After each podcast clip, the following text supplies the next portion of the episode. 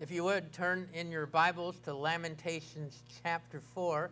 Lamentations chapter 4 as we continue in our series in the book of Lamentations. We have uh, three Sundays left, counting this Sunday in the book of Lamentations. We'll spend uh, two uh, Sundays in chapter 4 and one in chapter 5 as we wrap up our series in Lamentations, learning uh, to lament and, and today we're going to look at uh, verses 1 through 11. Last uh, two Sundays, we looked at chapter 3. We saw how that God's love never ceases, that his mercies are new every morning, uh, that uh, he does not contend forever uh, and does not afflict man from his heart. We saw how God is just, that he is sovereign and holy, uh, that he is good, and that he's merciful. Uh, and today, uh, as we look at Lamentations chapter 4, verses 1 through 11, we're going to see how God's judgment, God's judgment actually brings hope.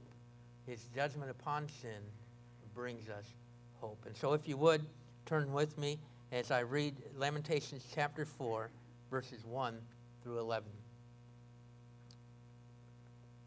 How the gold has grown dim, how the pure gold is changed the holy stones lie sh- scattered at the head of every street. The precious sons of Zion, worth their weight in fine gold, how they're regarded as earthen pots, the work of a potter's hands. Even jackals offer the breast, they nurse their young, but the daughter of my people has become cruel, like the ostriches in the wilderness. The tongue of the nursing infant sticks to the roof of its mouth for thirst. The children beg for food, but no one gives to them. Those who once feasted on deli- delicacies perish in the streets. Those who were brought up in purple embrace ash heaps. For the chastisement of the daughter of my people has been greater than the punishment of Sodom, which was overthrown in a moment, and no hands were wrung for her. Her princes were purer than snow, whiter than milk. Their bodies were more ruddy than coral. The beauty of their form was like sapphire. Now their face is blacker than soot. They are not recognized in the streets. Their skin has swiveled on the bones, swiveled on the bones. It has become as dry as wood. Happier were the victims of the sword than the victims of hunger, who wasted away, pierced by lack of the fruits of the field.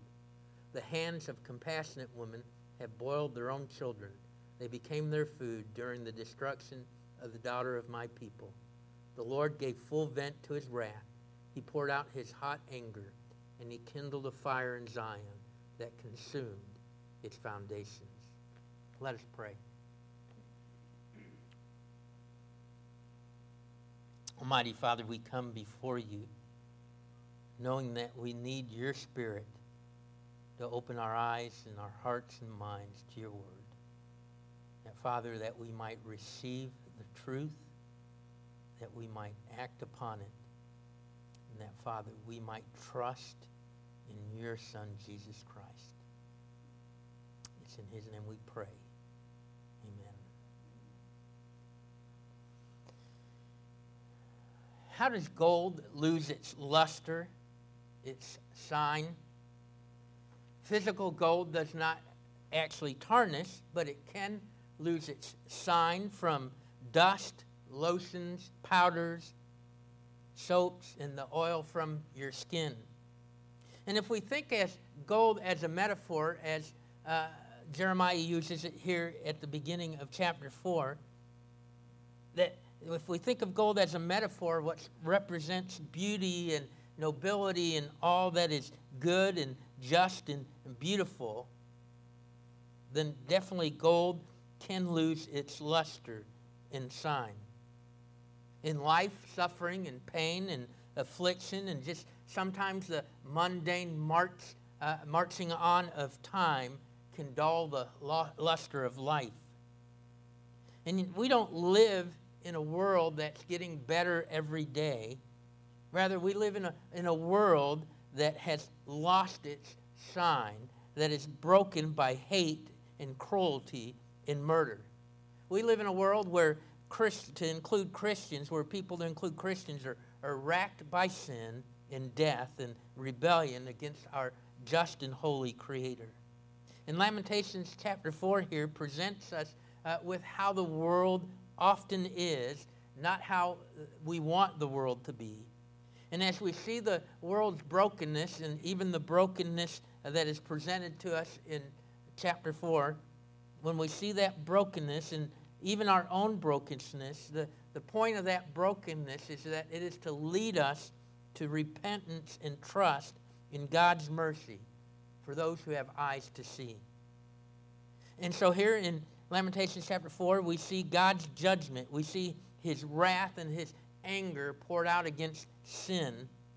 And yet we see a glimmer of hope.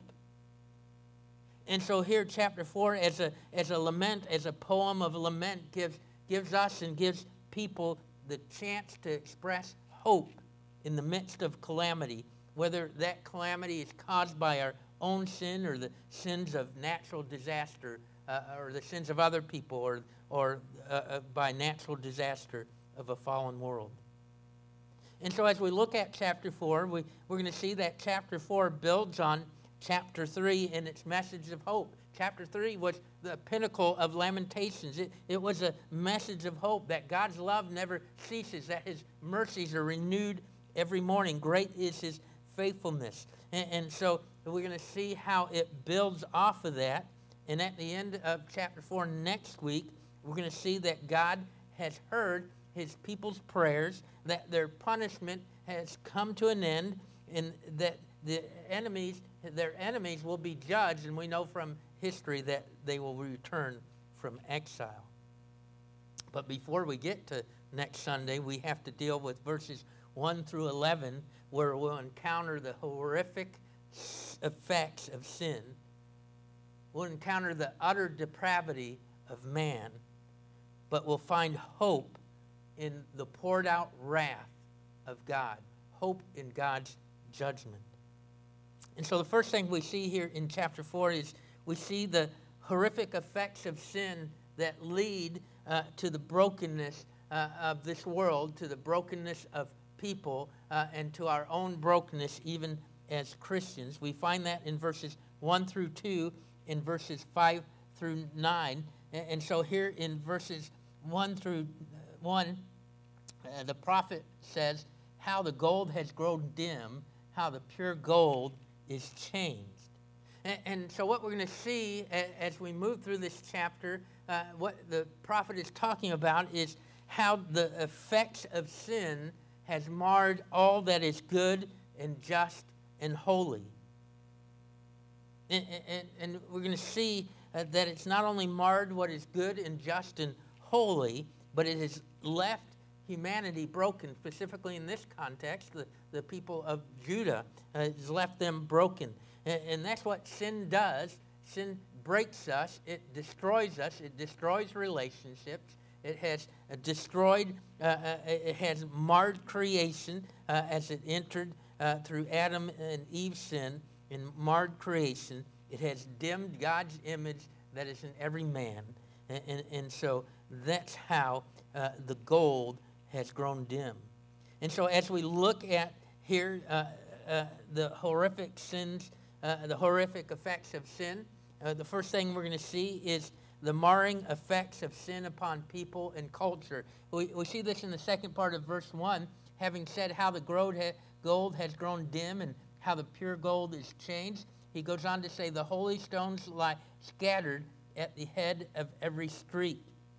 Now, here, uh, the prophet uh, is talking about how sin has marred all that is holy, that, that their sin specifically, uh, the people of Judah's sin, has led to the destruction of the temple. The temple was the center of their religious life, of all that was holy and sacred to them. And, and so here he says how the holy stones lie scattered at the head of every street. The temple was uh, overlaid with gold, and, and so you could see it from a distance sign. Uh, and now, after the Babylonian army has come through, uh, that has been destroyed and scattered, along with the golden utensils and, and all, the, uh, uh, all the things made of silver and precious metals and, and, and uh, jewels. they've been scattered.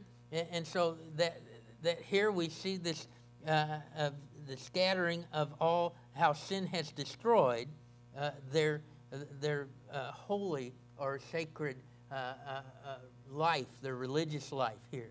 And, and this is also, and while that has happened physically, uh, the prophet here is also using it as a metaphor, as a metaphor of the fact that, that their culture, which was built around the temple, the religious culture, which was a, part of their society as a whole, it couldn't really be separated out, that it also uh, has been marred and destroyed because of their sin.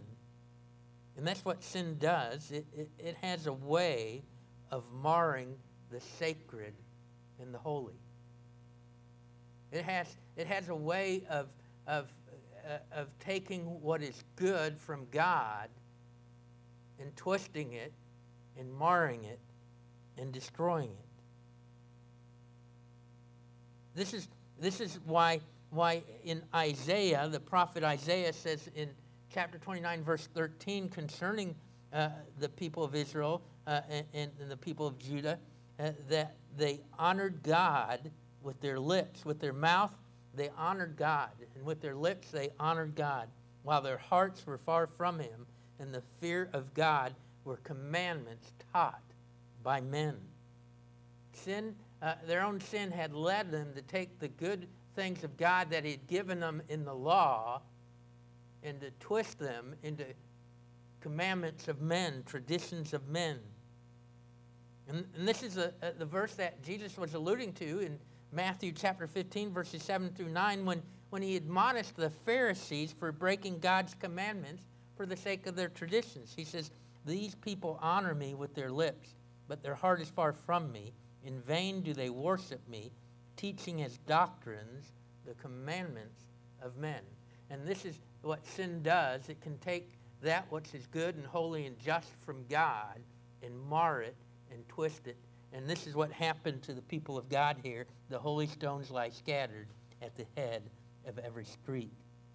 Sin mars all that is holy. But the second thing we see in verse 2 uh, concerning the horrific effects of sin is that the, the marring of the dignity of humanity. The, the marring of the dignity of humanity. Uh, he says here, the precious sons of Zion, worth their weight in fine gold, how they're regarded as earthen pots, the work of a potter's hand. And, and so the precious sons of Zion, who are they? They are the people of God. This is a way of saying, uh, a shorthand of saying the, the daughters and sons of Zion, the, the people of God. And, and so they were, at least in their eyes, and, and certainly in God's eyes, because God chose them. Uh, and so they were only special in that sense because God chose them, but they considered in their own eyes that they were the best of peoples, right? They, they had, uh, pride had entered their hearts and thought, look at us, we are God's chosen people. Uh, and, and, so they would say, uh, look, we have the temple, the temple, the temple. And, and, and so they uh, thought they were God's gift to humanity.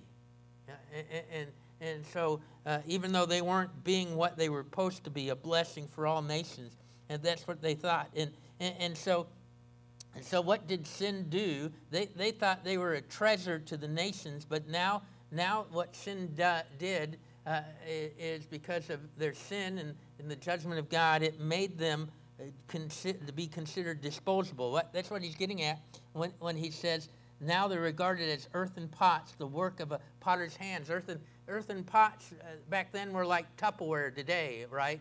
Uh, or those little containers you get lunch meat in, uh, you know, that you save to put other food in and and then when you're done, you throw them away. That's what earthen pots were back then, uh, uh, because uh, they just that's what they used, and, and, and so they were disposable, and, and so basically because of the uh, the effects of sin, the marring that it it marred the dignity of humanity, and, and so they became disposable uh, in, in, there, and so uh, that's what effects do. The effects of sin does it it demeans and it devalues the worth of people who are created in the image of God. And, and because of sin, we don't think of people like that as we should. We should view every person as created in the image of God, because that's what they are. And therefore, they have dignity. And therefore, that's why we are to love our neighbor as ourselves. But because of their sin, they marred the dignity of humanity. C.S. Lewis wrote, and he reminds us about this dignity. He says this He says, There are no ordinary people. You have never talked to a mere mortal. Nations, cultures, arts, civilizations, these are mortal, and their life is to us as the life of a gnat. But it is immortals whom we joke with, work with, marry, snub, and exploit. Immortal horrors or everlasting splendors. You never met a mere mortal. But this is what sin does. It causes us to forget that everyone has dignity and everyone is made in the image of God. But not only do we see the marring effects of the dignity of humanity, we see the brokenness of society and its leaders in verses 5 through 9. We'll get back to verses 3 through 4 here in a minute, but in verses 5 through 9, we see the, mar- the brokenness of society and its leaders because of sin. This is what sin does. Uh, you know, we don't even have to look uh, to verses 5 through 9. We can just look around our own society today and see the brokenness that sin causes, uh, especially in families and among children. And, so here, though, this is in their context. Here's what happened because of their sin, and, we see how it uh, uh, led to brokenness and, and destruction of uh, their society and leaders. He says, Those who once feasted on delicacies perished in the streets. Those who embraced, who were brought up in purple, embraced ash heaps. Now, who are those who feast on delicacies and those who were, wear purple? But the best and the brightest, right, of society. Especially in the ancient world, purple was very expensive, not like today. And so, uh, and so if you could afford purple clothing, uh, it either meant you were lo- royalty or you were very wealthy uh, in, in, that. And so, so the best and the brightest, this is what he's getting at. Uh, the prophet's getting at that sin had marred uh, even the best and brightest of society. They once feasted on delicacies but because of their sin as a society, their sin against God, uh, that they're no longer feasting on delicacies. They're perishing in the streets. They're dying, or they're, or they were those who were brought up in purple, the best and the brightest. They're embracing ash heaps. That that's an indication of of humiliation. Uh, if they're embracing ash heaps, right? Meaning meaning they're no longer eating delicacies. They're they're they're chomping down on ass heaps. That would be a humiliation, wouldn't it? That would be a, a, shame. And, and, so this is what sin does. And, and, so we see the contrast of the best and brightest. Uh, they went from their position uh, uh, of being the best and brightest to knowing death and humiliation. But in verse 6, uh, uh, we not only see how it, this contrast of the best and brightest, but we see how God's judgment has led to uh, the brokenness of society, uh, the destruction of their society. In, in verse 6, he says, For the chastisement of the daughter of my people has been greater than the punishment of Sodom, which was overthrown in the moment, and no hands were wrung for her. And so, so here he refers to the destruction of Sodom. Sodom, God rained down uh, uh, a fire upon Sodom and Gomorrah, uh, and it was instant, and, and, and there's destruction. Uh, but the destruction of Jerusalem and the temple uh, and the people uh, took time, and, and, because it was God's judgment against their great sin, and their sin was even greater than Sodom, because Sodom uh, was in rebellion against God. Uh, it was not God's people, but these were God's people who had God's covenant law, and they rebelled against it, and so God chastised them and punished them for the sin, and He broke uh, society and its leaders because of their sin and their rejection of his law. But we also see that brokenness in its leaders in verses 7 through 9. It says, Her princes were purer than snow, whiter than milk. Their bodies were more ruddy than coral. The beauty of their form was like sapphire. In, in other words, again, here's some more of the best and brightest, the leaders uh, of the nation. They had a beauty of nobility and character, uh, uh, along with their physical uh, uh, uh beauty. but, but their, their sin, their brokenness that sin caused, took it all away. Uh, it says now their face is blacker than soot. They are not recognized in the streets. Their skin has swiveled on their bones. It has become dry as wood. This was the effects of the siege, the three-year siege that was against Jerusalem, where even, even the rich and, and the leaders were begging for food, and, and they were looking uh, uh, uh, swiveled because of their hunger uh, and not being able to eat. Uh, and so they went from their high position to their low position, and their sin is what took this all away. But finally, we see the brokenness of society and, it, and its leaders. In, in, in verse 9, it says, Happier were the victims of the sword than the victims of hunger who wasted away, pierced by lacks of the fruit of the field. It, their, their sin and their brokenness made them wish for death. They said to themselves, you know, it would have been better had we perished in the street than we went through this hunger, this starvation. Uh, and, and, and so this is what sin does. Uh, maybe you've met people who, have, who are suicidal. Maybe you've dealt with people like that.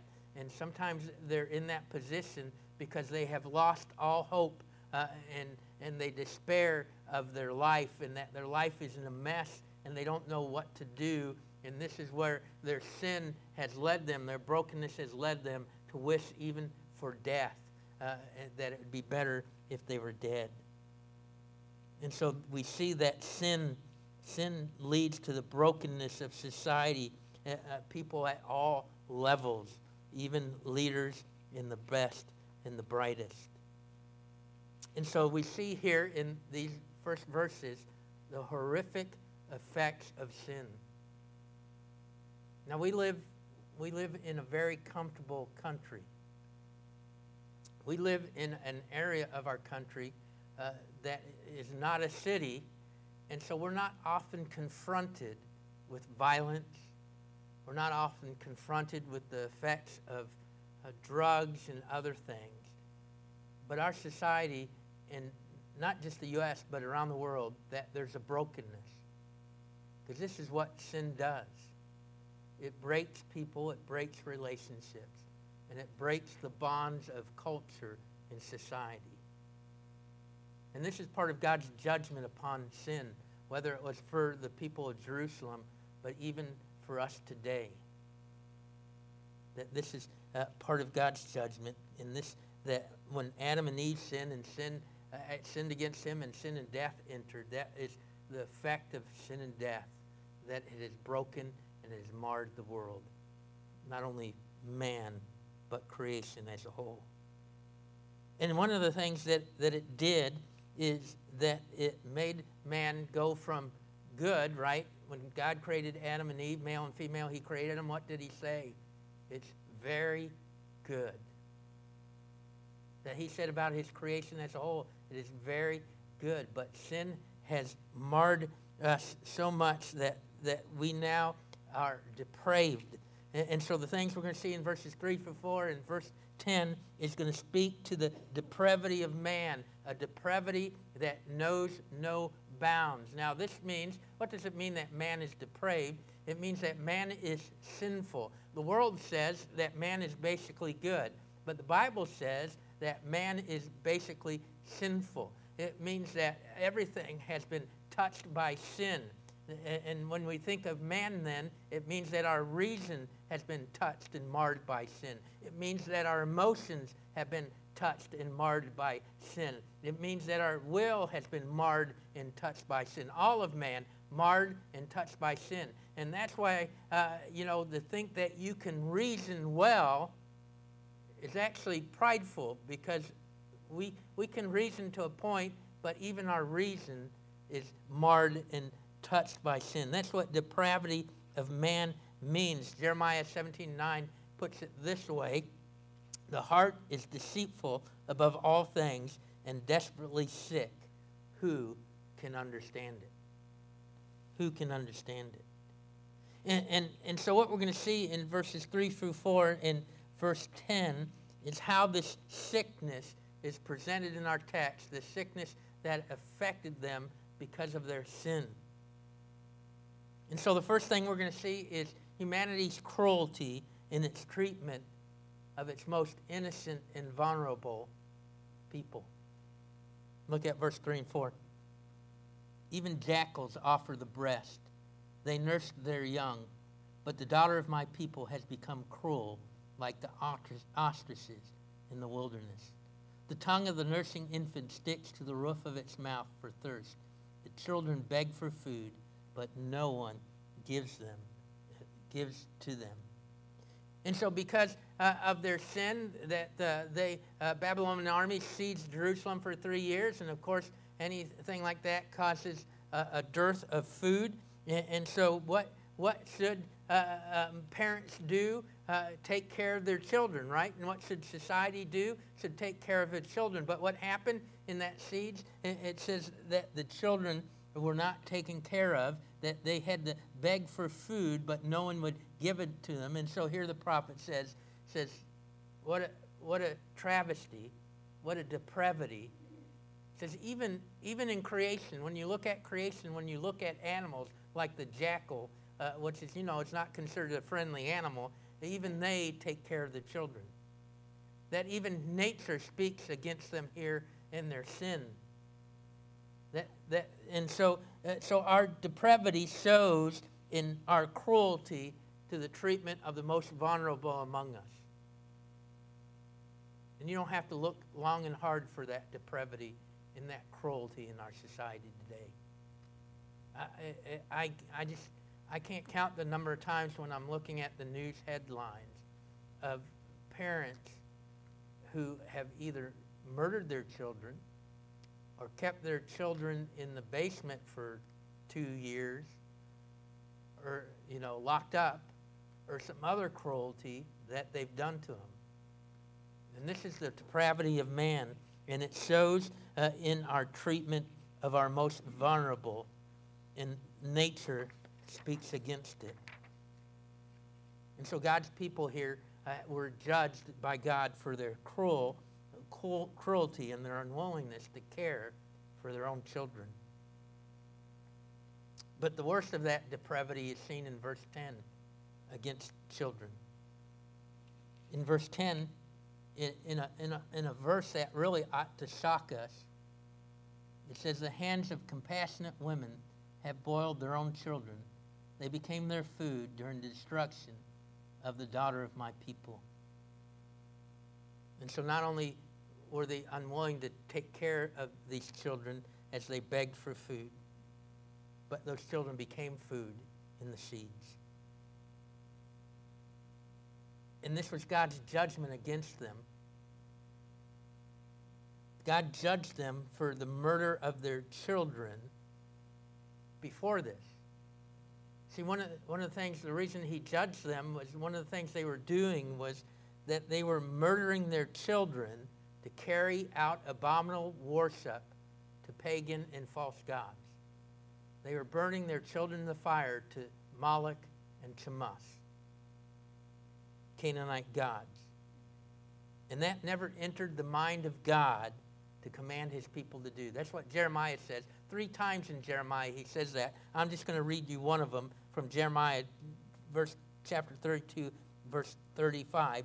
It says, They built the high places of Baal in the valley of the son of Hinnom to offer up their sons and daughters to Moloch, though I did not command them, nor did it enter into my mind that they should do this abomination to cause Judah to sin.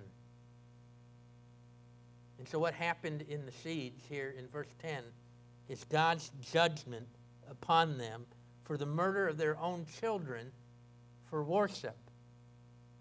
Bad enough they murdered their children, but they murdered their children to worship.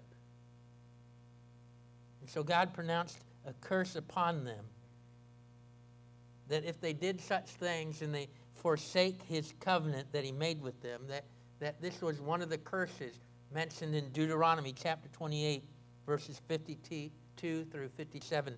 I'm going to read verse 53.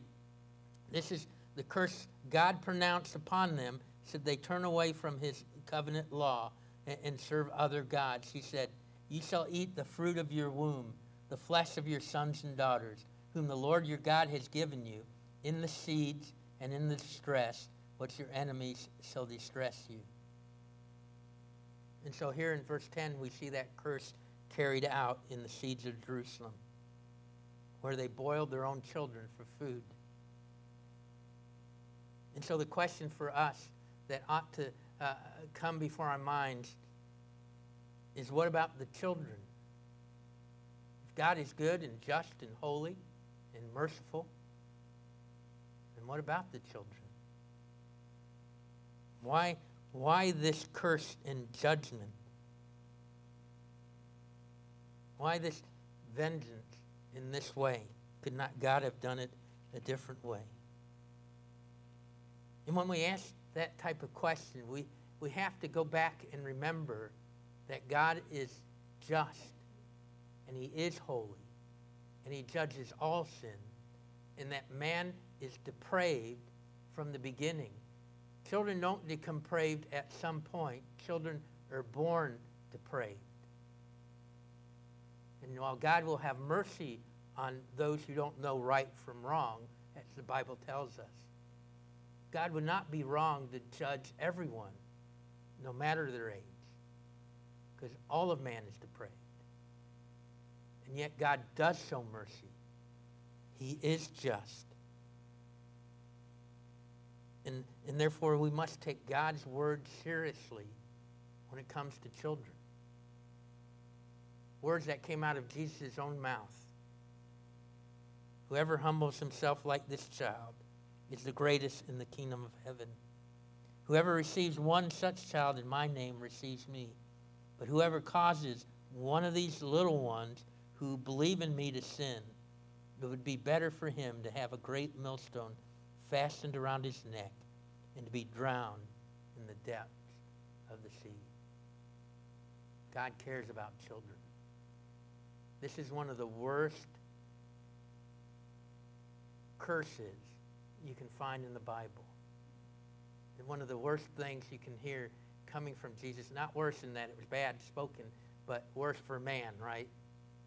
He says, if you harm a child, it'd be better for you to have a millstone put around your neck and thrown into the depths of the sea than have to stand before a just and holy God.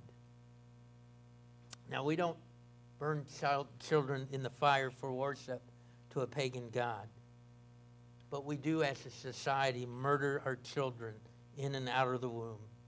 And one of the worst things we do today is we traffic children all around the world. And in the U.S. alone, 2 million children a year are trafficked. And I won't even tell you what they're trafficked for because it's really unspeakable. This is the society we live in, and, and God will judge that society in a just and holy way. This is the depravity of man. We don't, we don't like to think about or talk about it, but it is real. That apart from Christ, man is depraved. It is it, it, in, in, in our treatment of children is where humanity shows its worst. And so it leads me to another question. If that's the depravity of man and where we show our worst, how can God, how can God wake us up to our wickedness and rebellion against him? How can God wake us up to the cruelty of humanity and to our own depravity? How does he show us that the gold has grown dim? God does it through judgment. Look at verse 11. He says, The Lord gave full vent to his wrath. He poured out his hot anger and he kindled a fire in Zion that consumes its foundations. The, the, how does the Lord wake us up? Through judgment. The wrath of God poured out uh, upon our sin is our hope. The wrath of God poured out on Jesus Christ is our hope.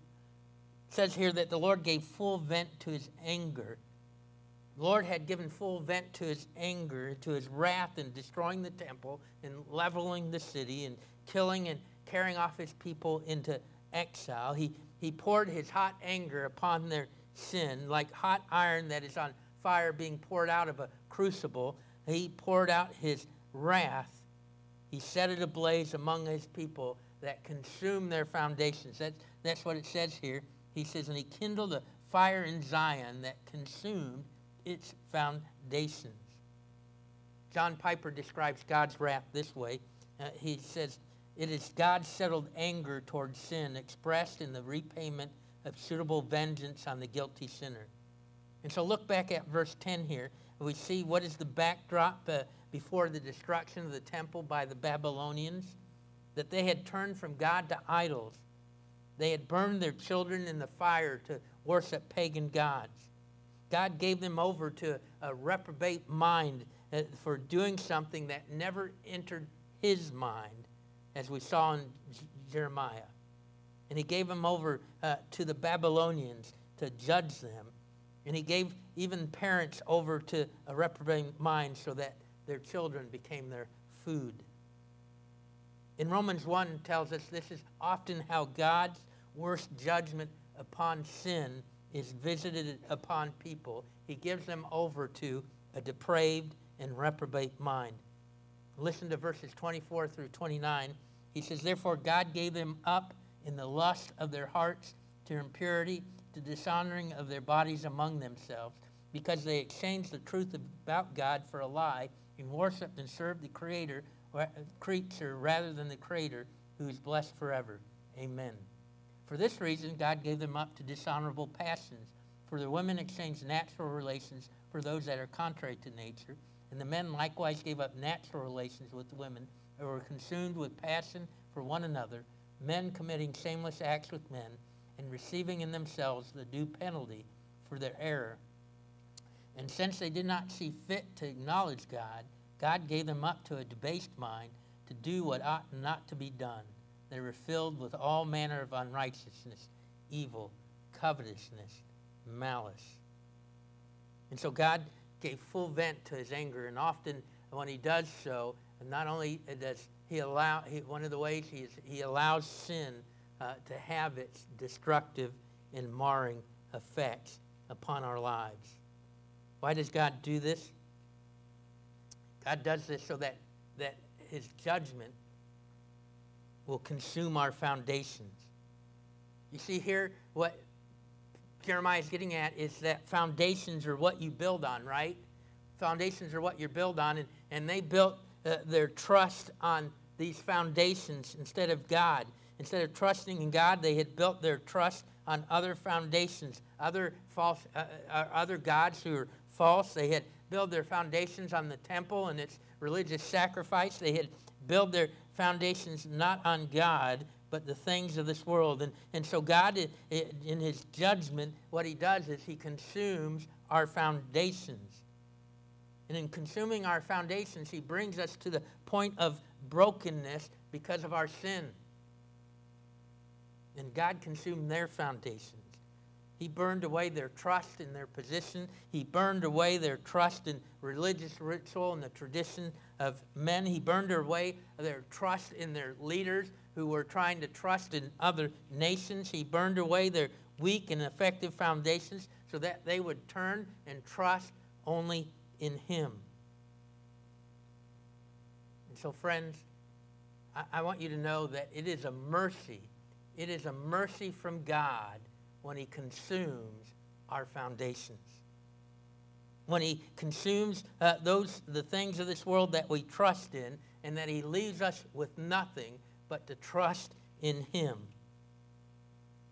That it is a mercy when the water rises and the wind blows to show us whether we have built on sand or whether we've built on the rock, the solid foundation, Jesus Christ.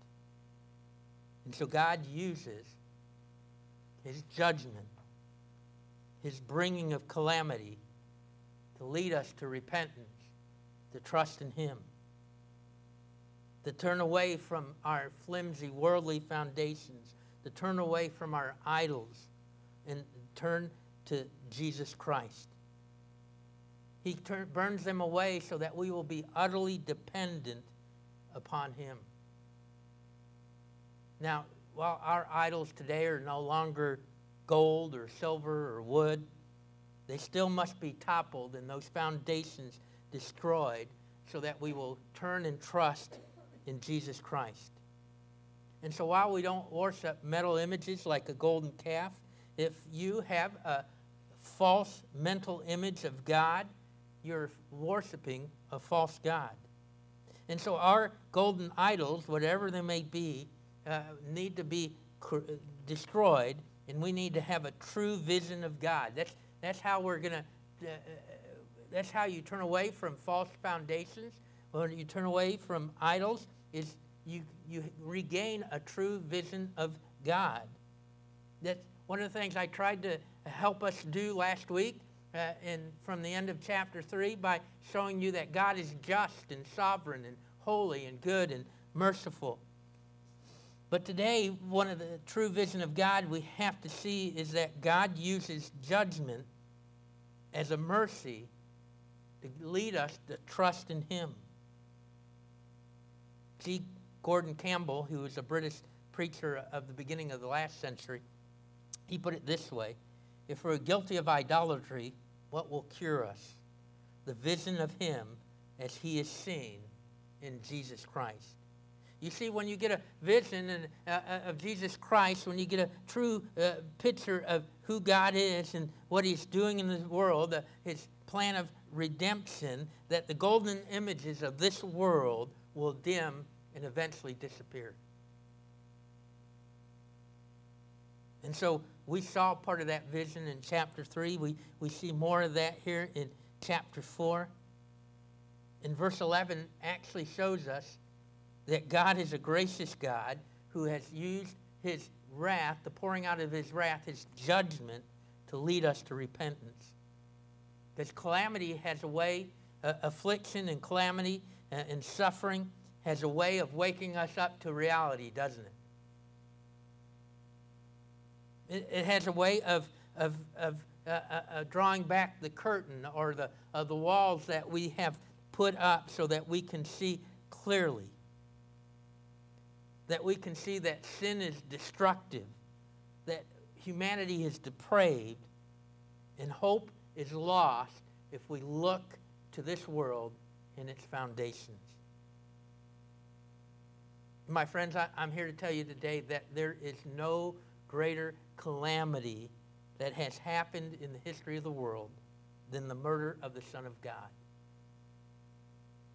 Jesus Christ was sinless. He was without spot or blame.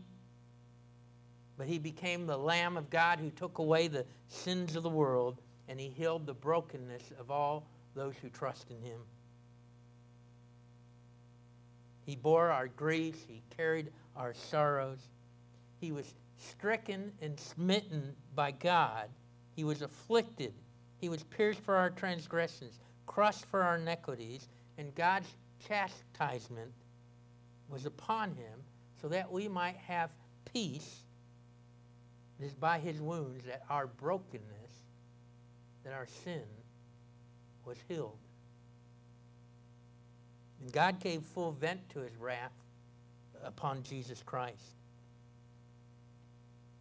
It is in Jesus Christ then that we find hope because of God's judgment upon our sin. And in fact, Jesus Christ is our only hope in this world and the next. And so, dear one, I, I say to you here today if you're not a Christian and you're deeply acquainted with the effects of sin and the destruction it has caused in your life, you can turn today to Jesus Christ. That you can find hope that Jesus Christ will heal you. Doesn't mean that suffering will go away, but you'll find a confidence and a hope and a peace in Him and Him alone. And for those of us who are Christians, uh, uh, my, my, my uh, admonition or my challenge or, or whatever uh, word you might use to you is let us, let us cry out with the saints and sing the song that we have built our hope on a strong foundation. My hope is built on nothing less but Jesus' blood and his righteousness. I dare not trust the sweetest frame, but wholly lean on Jesus' name. On Christ, the solid rock I stand. All other ground is sinking sand. All other ground is sinking sand. Let us place our hope in Jesus Christ. He's the solid rock, our firm foundation. And in him, the gold will never dim. Let us pray.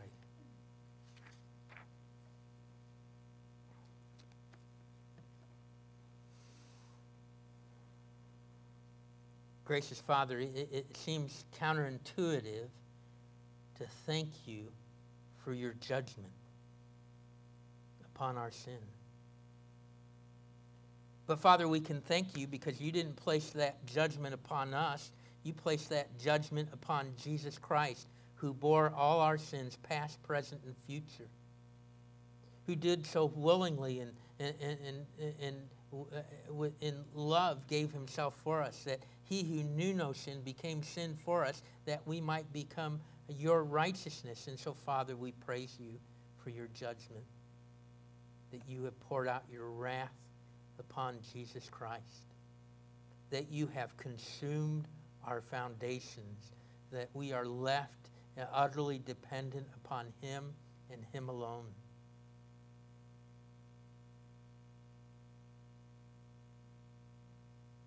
And so, Father, continue to knit us back together, to undo the marring that sin has done in our lives to rebuild the destruction that we have allowed because of our sin and wickedness. Turn our hearts to you. Give us a desire to walk in holiness, that, Father, we might help others know the blessed peace that comes through Jesus Christ. It's in his name we pray.